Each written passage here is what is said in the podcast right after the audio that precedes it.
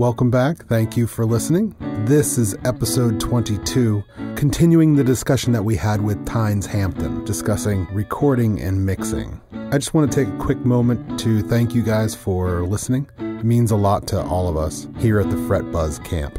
If you've got a moment, go over and give us a review on iTunes. It helps us and gets the word out. And don't forget to check out our blog as well. In addition, hop on over to fretbuzzthepodcast.com and drop us a line. Let us know how we're doing and um, what you think. All right, let's jump back into the conversation where we left off last week for part two recording and mixing with Tynes Hampton. Well, let, let's let's keep going with this mixing process and back to the the drums and the bass and everything. Hmm. If you're sitting down to mix, I mean, when I was starting to go into the studio, I didn't understand why an engineer couldn't tell me how much it would cost to mix a song. I didn't I didn't know. I didn't understand what went into mixing. I didn't understand that every song was different. But having seen that process, I now completely understand why it may take an hour. It may, if you want a quick mix, it you could do it quick. But if you really want somebody to mix your stuff well, it could take hours. And Yes. So, like going through that process, I'd, I'd like to talk about the process of, you know, starting with the drums and then moving on to the bass guitar and bringing in your rhythm instruments and, you know, setting those, the lead guitar part and the vocals on top, you know, as icing on the cake. Yeah. For me, Joe, generally, again, you know, I, I hate to give you the generic answer, but it does depend on the song. Um, you know, what I usually will do is listen to, you know, just the recordings or pre-mix or a rough mix, uh, you know, of the song, and I'll listen to it, you know, maybe two or three times before I get started. Mhm. Um, that's something, you know, that as I grew as an engineer, I learned the, the value of that. And the reason is, is because for me, uh, when I'm working through any process, I like to tackle what's most difficult first. Um, so if I hear a lot of challenges, say from the drums, say I hear that, you know, I feel like the drums are, you know, kind of a bad recording or, you know, they're not great, but I'm, I have to work with what I have to work with. Um, I like to tackle what's most difficult first. Sometimes that's the vocal. Sometimes that's the separation between the vocal and say guitars or horns or, you know, anything else that may be, you know, in the higher frequency ranges. I like to tackle what I find to be most difficult first because what happens is, uh, for instance, let's say it's a pop song and I have, um, you know, a drum track that the producer basically just, you know, pieced together sampled drums that already Mhm. sound good. I'm probably going to mix those drums last because I know that's going to be a fairly simple thing for me to do because they already are, you know, most of those sample sounds are already boosted. Some of them are already even mastered. So it's not a lot, you know, that I can do to make them better. I, I'm going to EQ them and, and, you know, put them where they belong in the actual song. But, you know, it's, it's not a lot that I can do to those. Mhm. Um, you know, vice versa. Let's say it's a, a live band recording. Normally, with a live band recording, one of the first things I do is mix my drums and get those nice and full, um, Mhm. just so that it can actually carry what we're doing for the rest of the song. Um, if it's a vocal issue, uh, let's say that you got vocals, you got background vocals, you have multiple people singing background vocals Mhm. um, sometimes you may have a weak link in that chain, you know, and, and you don't want to tell the weak link that they are a weak link, but sometimes you may have a weak link in, in that chain. So, you know, what you're going to do in that situation is, you know, perhaps tackle those first. Um, there's another reason why I tackle what's most difficult first, and that's basically what we just said about your your muscle getting tired. Um, I tackle what's most difficult first while my ears are as fresh as possible, and and that way I can you know go in there, let's clean that up, fix that up, because I know the rest. Not to say it's going to be easy, but it's going to be a little bit better flow to the rest of the work than it is you know to what is most difficult in that mix. You know what provides the biggest challenge to you. That's usually what I suggest people to start off with. So if you were gonna mix drums first on a song and you want to make them big and full, how would you do that for listeners? Um, I'm I take the exact same approach because you know the drums are you know you have eight to ten to maybe even fourteen tracks you know Mhm. that are just drums, So I'm going to take the same approach that I look at for the overall master. It's all breaking it down into segments. So I'm looking at the overall mix. What's most difficult? Okay, drums. So, you know, if the drums are the most difficult part of that, then I'm going to look at the drums and say, okay, what's most difficult here? Do I have a strong snare drum? Is my snare drum weak? Um, you know, does the snare drum pop already, or do I need to put a lot of work onto that snare drum? Um, for me, my process from there, uh, usually with drums, is I'm going to work on the kick and you know round the bottom off on the kick a little bit you know sweeten it up a little bit and then i'm going to bring in the snare and make sure that i got a good contrast between those two instruments mm-hmm. um, after that a lot of people will go to the hi-hats or toms and everything i go straight to my overheads mm-hmm. Um, the reason why i go straight to my overheads is because i feel like the overheads provide um, kind of that balance and you know, basically, if you've got good overhead recordings, what you're really doing is taking those overheads and you're going to sweeten those up with each individual sound. So you know, I'll, I'll, go from the kick and snare and see how that sounds with my overheads. Maybe take the overheads off, work some more on that kick and snare, bring the mm-hmm. overheads back in. Um, you know, and then sometimes also, like I said, with hi hats, toms, and things like that. Just to save time, I'll generally go to a part of the song where there is a drum roll Mm-hmm. And that way, you know, and just put that on loop. And that way I'm not fatiguing my ears listening to the whole song all the way through, waiting for these toms to come back in. I'm just going to put that portion on loop so I can listen to it and get a loop going on that, um, where as much is going on as possible within that loop. And that mm-hmm. way you're not waiting on parts while your ears are getting tired or getting fatigued. Yeah. And so for our listeners that haven't done this, you know, there's going to be a mic on almost every individual drum and then there's also, you know, there might be two mics on a drum. You might have a mic on the top of your snare, a mic on the mm-hmm. bottom of the snare to get more of the, the actual metal snare sound. You might have a mic in two different places on the kick drum, but the overheads are going to sit um, over top to really get the sound of the cymbals. And but you really hear everything from them. Exactly. They're, they're, typically mics that pick up the high frequencies well for those yeah. cymbals. Yeah, and and uh, you know, for me, the the overheads will generally provide you with a, I don't want to say a guideline, but it kind of tells you, you know, okay, ambiance wise, what is my room giving me? Mm-hmm. You know, because like you said, you have mics directly on drums; those are pretty easy. You know, and not to say that they're easy to mix, but they're pretty easy for you to hear and know exactly what's going on right away. Overheads kind of tell you what is the room doing. You know, what is the room bringing to this mix? What is the room adding to the mix? What is the room doing to my frequencies? And then, you know, when you start to bring in those individual drums and put them on top of the room, you you know, that's kind of why I mix it that way is because it gives you kind of that baseline to work off of where okay, now I have my kick drum, my snare drum, I can put my hi-hats in. How does that sound with the room? Yeah. Because you're going to have the room is going to be a part of your mix at all times anyway. So you got to make sure that your room is sounding tight. Do I need to EQ off some of that top frequency because I'm getting too much, you know, of the uh, semblance from hi hats and and crashes. Um, mm-hmm. so you know that that room will tell you everything, you know, right away, and you can always take it out of the mix while you're mixing individual drums, but you want to bring it back in frequently so you can hear what the room is doing to your mix. Yeah. There's a huge. I mean, working with tons of people, tons of artists, tons of engineers. There's many ways to go about mixing. Um, you can taking it all the way back to where we started from.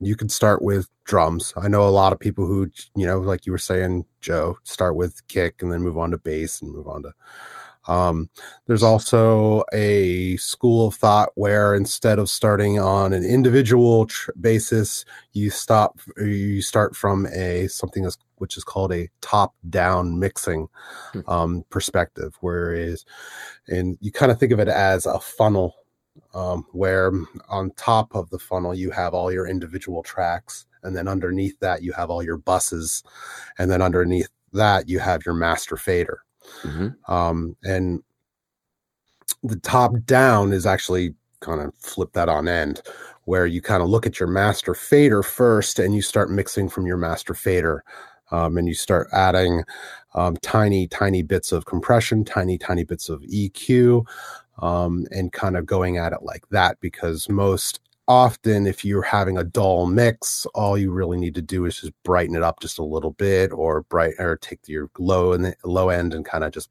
boost it just by a db or two and that changes your overall kind of mix from the get-go um, and then from there, you go to your submixes and you start actually kind of EQing your submixes and compressing your submixes. That way, when you actually get down to your individual tracks, there's less work to do on individuals. Mm-hmm. Um, I've I've heard arguments for that. I've heard arguments against that. Again, in mixing, there is no right way to do things. It's honestly how you as an individual uh, like to mix and the end result. Um, mm-hmm. Do you have good results with your, you know, the end result, and do you do your customers enjoy that? Um, what you end up with? That's number one. Um, and then you guys were kind of talking about the whole overheads and how to kind of approach overheads. First of all, you definitely want to think about um, drummer's perspective or audience perspective in terms of panning. Mm-hmm. Um, do you want to be able to sit behind the drums and hear the drums as a drummer would, or do you want to be able to sit in front of the drums and hear the drums like an audience member would? Um, that's number. That's kind of number one. Number two, in terms of the overheads, um, you do usually have overheads as um, almost like a cymbal mic um, you want to treat sometimes them as a cymbal mic and how the drums are in a stereo field. Because in addition to the, your overheads, you also have a usually, not always, but you usually sometimes have a room mic as well, if not a stereo room mic, uh, or multiples uh, room mics that are being placed within the room in different spots. Um, I've played with, you know, putting them on the floor, putting them on the ceiling, putting them in a back corner, putting them, some people have put them in stairwells, uh, you know, down the hallway. On the levee breaks, right? Yeah, when the levee breaks. Um, so yeah, there's multiple ways to kind of get different sounds, and then you can take those room mics and throw them through some parallel compression and just make them completely dirty, and then just kind of bring them underneath the mix, and all of a sudden you just get this powerful, crushing sound from drums, and you're like, wow, that's that's pretty amazing. Um, but with stereo overheads, there's from what I've kind of gathered over the years, there's two ways that you can kind of approach overheads where if you take your kick and you take your overheads and kind of just mix that, mm-hmm. now you have that overall stereo field of how the drum sounds. And then you can bring your individual drums underneath that and bring them mm. up to support that sound of that stereo field mm. to bring your toms in underneath that to bring your your snare underneath that hi-hat the ride and bring it underneath and kind of support what you already have drum wise through your stereo field mm-hmm. or you can go the opposite way of first mixing in your kick your snare your toms your hi-hat um, and getting that foundation and then bringing your your overheads on top of that to just kind of detail it a little bit more. Um, again there's no right way to do it. It's just yeah. a matter of experimentation and trying a bunch of different ways and, mm-hmm. and seeing what you like. Yeah. Agreed. Agreed. And I, and I would also just you know what you just said i just call that uh, sugar and spice yeah. You, you, you can mix it and put a little sugar and spice on top of it with the overheads, or you can have the overheads be the meat and potatoes mm-hmm. and, and have everything else fill in as the sugar and spice. It, it, just depends on what's giving you the sound, you know, that you're looking for. Mm-hmm. Uh, one of the things that I've recently learned about mixing, you know, especially drums, um, is that when I do work with the overheads, let's go back to the word we used before, panning. Mm, um, mm-hmm. Sometimes what I'll do is I'll listen to that stereo overhead mix, and that'll kind of tell me where I need to pan things right away yeah. because I listen to that stereo mix and I hear where everything's coming in from the perspective of facing the drummer. Mm-hmm. And just like what you said, that'll tell you where everything belongs in your mix as far as your panning is concerned. Yeah. So you, you you can use it either way. Yeah, I mean, you could you tell you're talking about how you know where where you place the drums. You go back to you know the, Beatles uh, or the Stones or any one of those old recordings back in the '60s. You know, if you if you listen, drums are only in the left my headphone. That's it. You take off the right headphone, and you'll only hear yeah it's gone it, you'll only hear bass or the piano or something like that in the one he- headphone um, so there's many ways to go about doing it. There's no right way to do it. It's just a matter of what you're kind of going for. Yeah. um, so yeah it's the whole recording process is is is very interesting in terms of the end result and what you're looking for and honestly what your client is looking for. Sometimes they know what they're looking for. Sometimes they have no idea. Sometimes they're coming to you because you know all they know is i've got this song and i i don't know it's this broken down thing and i need to make it come to life. Sometimes it's you know i've been working on this for years and i know exactly what it is. Uh, actually that's one of some one of the things i wanted to ask you Tynes is how many people of your clientele um, come to you as an engineer versus how many people come to you as a producer? Yeah, I mean, you know, the two lines have definitely been blurred over the years. Um, and what the first thing I do is I explain to people what exactly a producer is and what an engineer is. Um, you know, uh, because we have you know different meanings for different styles of music. You Yeah. know, for for pop and hip hop music, you know, normally the producer is just the guy that created a beat. You Hmm. know, that person may have never even met the artist that's you know that's going over top of the music. Yeah. Um, and then you know for other styles of music, you know, rock and and you know uh, even anything live, you know, gospel, jazz, Mm, blues. A lot of times the producer is somebody that sits in with the band and walks them through, hey, this is what we're going to do. This is how we're going to do it. This is what I need you to do, you to do, you to do. And and there's a big difference as far as the terminology is concerned. And you know, as an engineer, I'm sure you guys have heard this before. People will just call you a producer, not really understanding the fact that you don't produce anything right you're, you're the actual engineer. So Yeah. you know um, that that's something where you know I get a lot of clientele where I have to you know walk the line. I have to blur the line a little bit. Um, I do you know make sure to you know explain to them, you know, hey, I'm I'm the engineer, and you know uh, if there's situations that I can tackle for you, I'll be more than happy to tackle them, knock them out. Hmm. But there are going to be certain situations where you may need a producer. Right. And you know um, and there's a big difference between you know the two titles. Now uh, you know I, i'm an engineer that can dabble in production but you know i'm not a producer. And you know um, i used to think i was a producer but you know you work with a few professional producers and you find out what a producer is and you realize you're not a producer. So you know like i'm someone that can dabble in Yeah. a little you know production you know assistance and things like that. But you know that that that actually goes back to communicating in the beginning you Oh, yeah. know just talking with people and saying you know hey what is it that we're going for? What is our end result here? A lot of times um you know just uh, uh, holidays are coming up. You know you may get people that want to come in and just you know do holiday songs and things like that it's nothing that they're really looking to release or you know treat too seriously hey we don't need a producer for that we can take care of that okay but you know if this is one of your you know four or five albums that you're going to release in a lifetime let's go all the way as far as we can take it. You know, Yeah. let's do as much as we can do to make this as perfect and as flawless as we can make it. And you know that that has a lot to do with okay, maybe we need a producer in our process. Mm, Um, it has a lot also to do with you know the artist knowing what they want.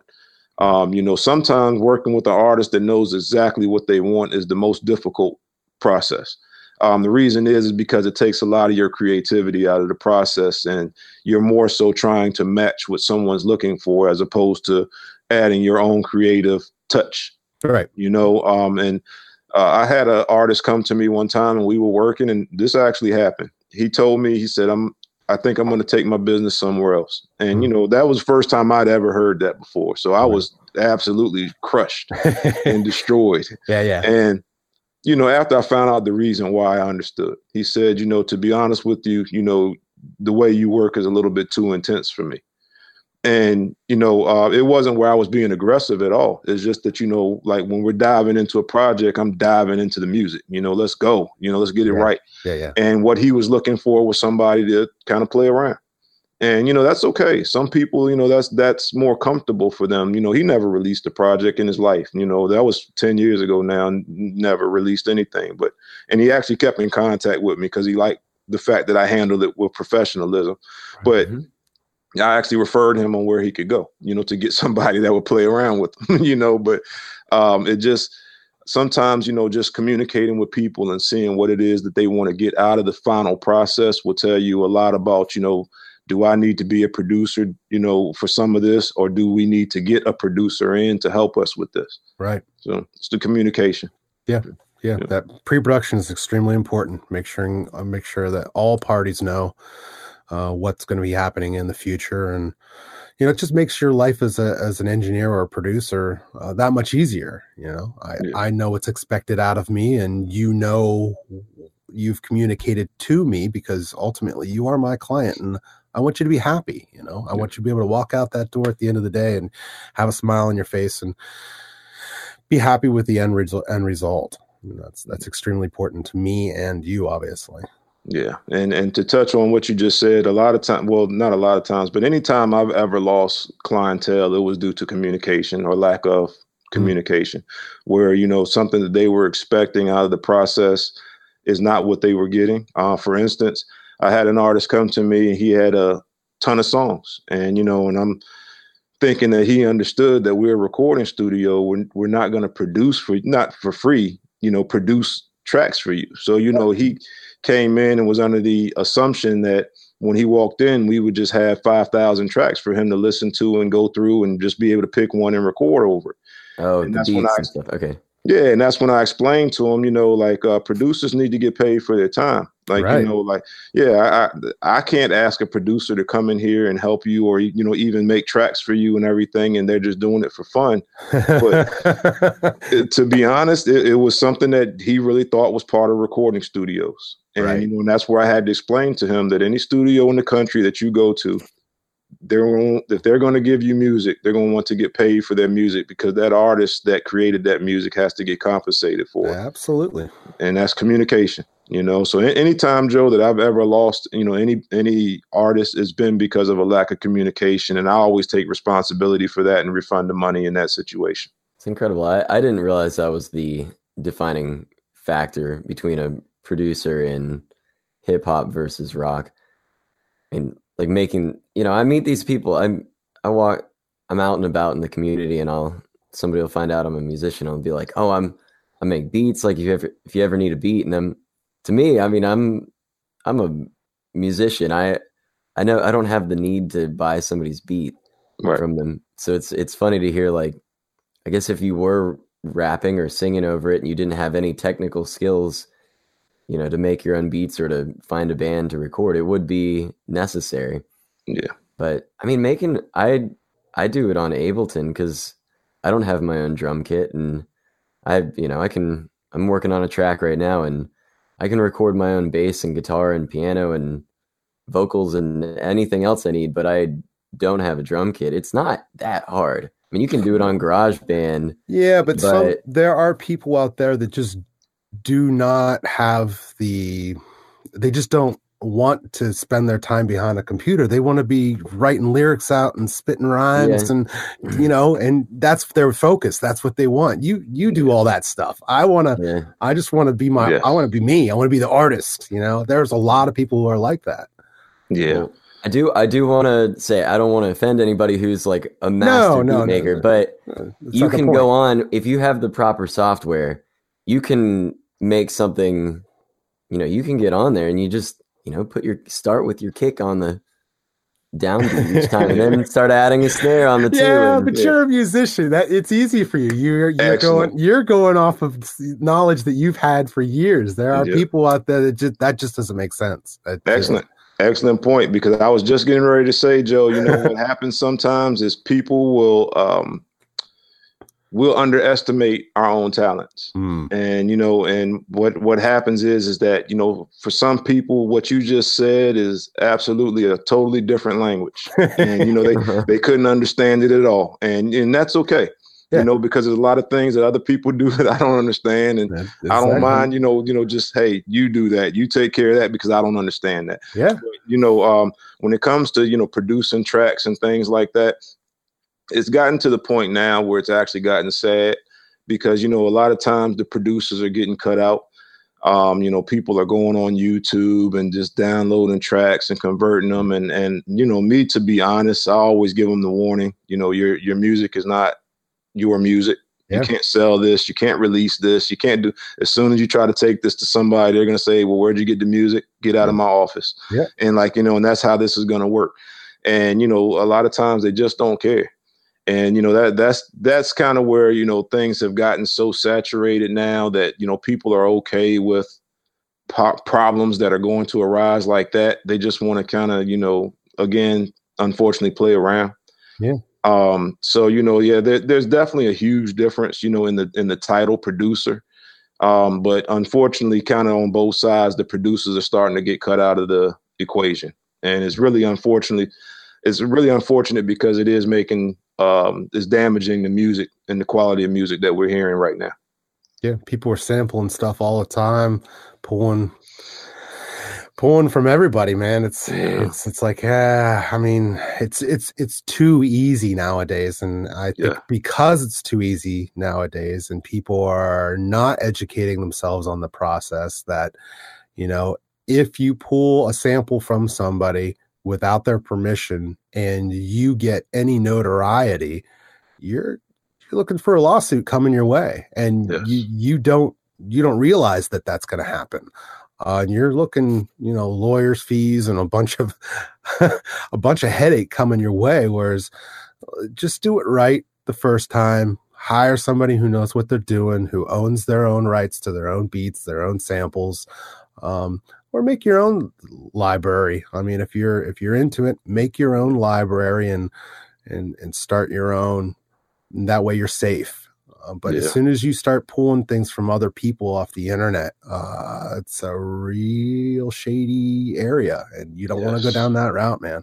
Yes, and I mean the thing is, it really what it boils down to is a word I hate using, but it's the truth. Is laziness. Hmm. It boils down to laziness. You know, like um, people just want to get to the end result as opposed to doing the process correctly so that they have an opportunity for the end result to be successful. Hmm. So, you know, a lot of times, like I said, people just, um, I hate saying this, but a lot of times people just want to let people know that they're in the studio. Yeah. And, and you know, and, and, you can tell that by the fact that every time they get a call, they answer it and say, Hey, I'm in the studio. Yeah. Well, why are you answering the phone? Right. Right. You know, like like we're here to we're here to make music. We're here to make brilliance. Why are you answering the phone? I'm not answering my phone. So why are you answering yours? Yeah, right. And you know, and the, the reason why they're answering it, hey, I'm in the studio, I'll call you back. Yeah. Yeah, Voicemail yeah. could have done that for you. Yeah. You know, but it's it's it's unfortunate. Um, and you know, I, I don't I don't want it to be, you know, where, you know, to feel like, you know, it's something where we're getting to the point where we're tired of it. It's just that we get to the point where um we just want it to be about the music like it used to be. That's and right. you know, I, I, think a lot of times people get, you know, uh, kind of get it backwards where they're feeling like, you know, you know, we, we just are are not happy with the new era of music. It's nothing to do with that. It's just that a lot of the new era of music doesn't really focus on music as much as it does as the end result. Yeah. And that's why the music is definitely suffering right now, you know, in all genres. The mm-hmm. music, mm-hmm. the creation is suffering right now, and the engineers are on the front line of that battle. So, you know, we see it first. And, you know, and it's definitely uh, um, unfortunate, but, you know, you, you do get some people coming in that are still about the music, and you just, those are the customers you're going to discount. And I mean, I, I, I, hate to put it like that, but you are going to discount them because you love to work with them. Yeah. You can't wait until they come back to the studio and record again. You're so excited to work with them because they love the music and they love what they're doing. Yeah. And you know, whatever the style of music is, you don't care. They just care about the music. They're happy to be there and they're happy to be sitting beside you and you guys are going in together to make something beautiful. Yeah. Uh, that, that actually brings up something uh, I wanted to ask you. How do you feel about um, having the client with you in the room versus doing it on your own? Um, I, I normally will start the mix on my own if possible, hmm. and then have them come and sit with me to get it right. Um, I just got finished doing a project, and the guy, you know, he normally would bring three or four people with him. Um, but you know, one was his manager, one was his creative consult- consultant, uh, you know, whatever, and then he had you know another guy, and he would ask them what they think throughout the process. Hmm what would happen is is that everybody would have a different opinion and we're chasing opinions. Yeah, yeah. I made a killing off of the fact that you know, hey, we're going to continue to change this mix. So every yeah. time you know we get somewhere, we're going right back to where we started from, and that's what's going to happen when you're mixing in a circle. Yeah, yeah. Um, you know, I, I generally, you know, finally I told them, you know, and I, I didn't wait. I told them in the beginning, I said, you know, mixing this way is going to take you guys a ton of time. hmm Um, you know, what would be more beneficial for you guys is that I do the mix. You guys critique what you like and don't like, come up with a mutual opinion and bring that mutual opinion back to me to get it right. Hmm. But you know, when they're sitting in the room with you, you're gonna get, you know, the bass player is gonna say, Hey, can you turn that bass up just a little bit? hmm And then the kick, the uh, drummer is gonna say, "Hey, can you turn that kick drum up just a little bit?" And next thing you know, you're peeking out in the red on every track. Yeah, yeah. know? And and that's exactly what happens a lot of times. You know, when it's what I generally would say is when I'm working with a uh, solo artist, I don't really have much problem with them sitting with me when I'm mixing. Right. Um, if they if that's what they choose to do. Um, of course, you know, just like anyone else, I prefer to mix by myself so nobody will bother me Right. you know, asking questions or talking to you or anything, you know, and, I don't mind the questions. I don't mind the conversation. It's just, you know, for their music, it's probably better if I focus. Right. Um, but you know, when I'm mixing with a group of people, what ends up happening is, is that we end up having this, you know, uh, contest and things continue to get louder and louder and louder. And, um, eventually you get to the point where now you're having to turn everything back down Mm. and you know, and it's and it's kind of like it's just uh, a waste of time Yeah. uh, because a lot of different, a lot of opinions aren't going to help you on the mix. You hear what you hear, Yeah. and that's the reason why they're there. So you know, uh, the first half of the project we did that way. I'd say it probably took us to get through five songs. You know, well over hundred hours. Oh, Ridiculous. Wow. The second half of the project probably took us twenty hours total. right. And that's that's when I finally went to them and said, "Hey, I, I personally, you know, I appreciate you guys' as payments. Don't get me wrong, but I can't work this way because right. I'm not getting from these mixes what I think we need to get from these mixes. And I'm getting to the point now where I go home and don't feel good inside here because I don't feel like I'm doing the service for you guys that I need to be doing if you guys are going to compensate me. Right. Um, so, you know, and the thing I've learned about most engineers is that, you know, we're not money hungry guys. We just want to make sure that what you pay us for, we hand over to you Mm. and you know and, and that's you know I, of course that's not 100% but you know 90 99% of you know what i've met we all feel the same way you know we're not fancy guys where we need to you know just we're just looking at every hour up another hour another payment another payment another no we're we're more so about the music that's Yeah. why we do what we do That's exactly right. yeah and you know and it just it gets to the point where you just feel like okay well i'm not doing what they're paying me for Hmm. and i know that if i'm not giving them what they're paying me for eventually they're going to stop paying me so Right. i'd rather have a little bit uh, not even a little bit but i'd rather get paid fairly i guess i should say than not get paid at all. Right. and you know and eventually what's going to happen is they're going to think that you're the problem. And that's what i had to learn is that even when other people are the problem you have to assume that in their mind you're the problem. And you have to correct that throughout the process as you go along. Yeah. yeah. The other week uh, when Joe and I started this process, um, I had mentioned how the artist needs to do their homework in terms in terms of who they're hiring as their producer slash engineer because you're coming to me for a reason. You know, you could have gone to anybody, but you're coming to me because of the things that I put out. You are coming to me because you enjoy the the quality, the the vision that I have in my mixes because no two engineers are the same in terms of what they produce as a mix. I like to believe that you are coming to me because you believe in my vision, my quality, the thing that I'm producing, that I'm giving to you on the other end. So ultimately, let me do my job. yes You know, don't get, I mean, yes, obviously give me feedback, believe in me and my ability to do what I do best and let me do it. Cause, cause then I'm going to be able to give you what you want. right And, and you as the artist, and I truly believe this, every artist needs to do their homework before they hire anybody is to go out and listen to somebody's catalog and see what it is that they have to offer. And if you like that sound, absolutely hire them. That's that's that's what you're going to get. You yeah. know, you can't hire Joe mm-hmm. and expect you know to get you know CLA or anything like that. You, yeah. you you you have to know what you're getting into you have to you can't just go to somebody and say i'm looking for michael jackson and you're going to give it to me no that's that's not how it works that's just right. not how it works not how it works and that's the thing is again going back to communication you know just communicating with your artists and letting them know hey this is what you can expect yeah. and that way their expectations at the end of the process aren't beyond what you're going to be able to give to them and right. you know there's been times when you know people have brought things to me and I've, you know, turned it away and said, you know, I don't think that I'll be able to work on your project. Right. And you know, the first thing they're going to ask you is, "Wow, what's wrong with me?" There's nothing. I, There's nothing in the world wrong with you. What yeah. it is is that you've brought me something, and the expectations that you want to get from this, it, I can't achieve. Right. And it's not where I, I I don't tell them that nobody can achieve it. I'll just say I can't achieve it. Right. And you know, and I think a lot of times turning away that situation will actually come back to hmm. you. Because um, what happened is, is when I told the guy that he brought me some recordings that he had done, and you know what his expectations were did not match the recordings that he brought to me.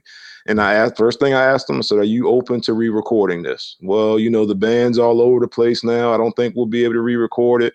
No problem. Okay. What are your expectations from this? he wanted it to sound professional and be ready for you know big time release and he already had his release date and everything oh. and you know oh yeah oh yeah big mistakes and never have a release date before never. you have a master. Ever. People don't ever do that. Don't ever do it. And you know and that was a situation where I, and then of course i asked about his budget you know and the uh-huh. three things just weren't feasible together. Right. And you know, and that was a situation where I said, you know, I'm actually going to have to decline this project. You know, as much as I would like to do business with you, you seem yeah. like a, a straightforward guy, straight shooter, and everything. I would love to work with you, but what your expectations are don't match your budget. They don't match the work that you've done so far, mm-hmm. and they don't match the talent of the band that you've recorded with. And he went to another studio and he got mixes and masters done, and you know, paid them a ton of money and you know we bumped into each other in Guitar Center. Yeah. And and it, you know just random bumped into each other and you yeah. know he's like hey man do you do you have a card I I, I want to get back in touch with you I said you know no problem gave him my card I said how did that project turn out and he said man you were so right everything you said was a hundred percent correct and of course you know us being men we love to hear that anyway you right. know right, I mean? right right right but you know, I felt bad for the guy, and I asked him what happened. And basically, what he said was that you know he took it somewhere. The guy took his money, and you know the guy spent time mixing it and mastering it, but what he got back didn't sound much better than what he took there. Hmm. And you know, and he said, you know, just with the amount of time and money that we put into that, I would have thought that it was going to be a major, major improvement. Right. And you know, and that's where I kind of explained to him on the process. You know, sometimes if you've started so far behind zero. A lot of what we're doing is just to get you to zero. Yeah. Like we're not taking you up to, you know, a, a, a 10. We're just taking you up to a zero. And, you know, at that point, when you go and compare that zero with somebody that's at a 10, you understand what a zero is. Mm. And, you know, and that's exactly what happened. Basically, the guy did mixes and masters on his work, took him up to about a zero because they were so far behind. They were at a negative nine, Joe. Mm-hmm. And he got him up to zero, but he couldn't get them any further than that because he there's only so much you can do with something that comes to you and doesn't sound, you know, the way it's supposed to sound anyway. And uh yeah, he lost blew his whole budget, you know, lost all contact with the band. He's on his own again. And you know, we actually started recording this morning at six o'clock. Ah. so yeah, that, that that's where I was at this morning at six a.m. That brings us full circle here. Yeah, full, full circle. circle good place to wrap up here because um, I think we've we've covered a, a lot of information. We could talk about this for for days. But, yes, uh, we could. Yes, we can. Tynes, it was awesome having you on the show, man. oh, you too, man. Let's do it again. We'll Uh, talk more about the details of mixing and mastering, Joe, because I know we got off kill, but I think we covered some good information today. Yeah, so if you're uh even if you're not in the Northern Virginia DC area, Tynes owns and records engineer, the lead engineer at um, District Entertainment in Alexandria, Virginia. Um, you know, you can work with him remotely, or if you're in the area, you can go visit him. Yeah. Where can uh where can they go, Tynes, to get a hold of your information? derecording.com. Everything's there. Um, I'm on uh, Instagram at tynes underscore de. Um, Mhm. and you know, yeah, everything you need right there on the website, though. Uh, all the information, uh, everything from pricing to you know previous works that we've done. Albano Rhino is on there, my man Joe, Yes, and uh, you know, just uh, yeah, I appreciate you guys having me on. I I just like to talk shop, man. You know, Awesome. like it's I just love it. You know, this is what I do. Um, you know, like most engineers, I had a different life goal, and I ended up falling into music, and I'm never going to try to get out of it. I love it. So, Awesome. yeah. Awesome. well, thank you guys. You guys keep doing what you guys are doing. This is beautiful, man. Thank you. Yeah. Yeah. No, thank you. All right. all right. awesome. Have a good night, guys. All right. You too. Yep.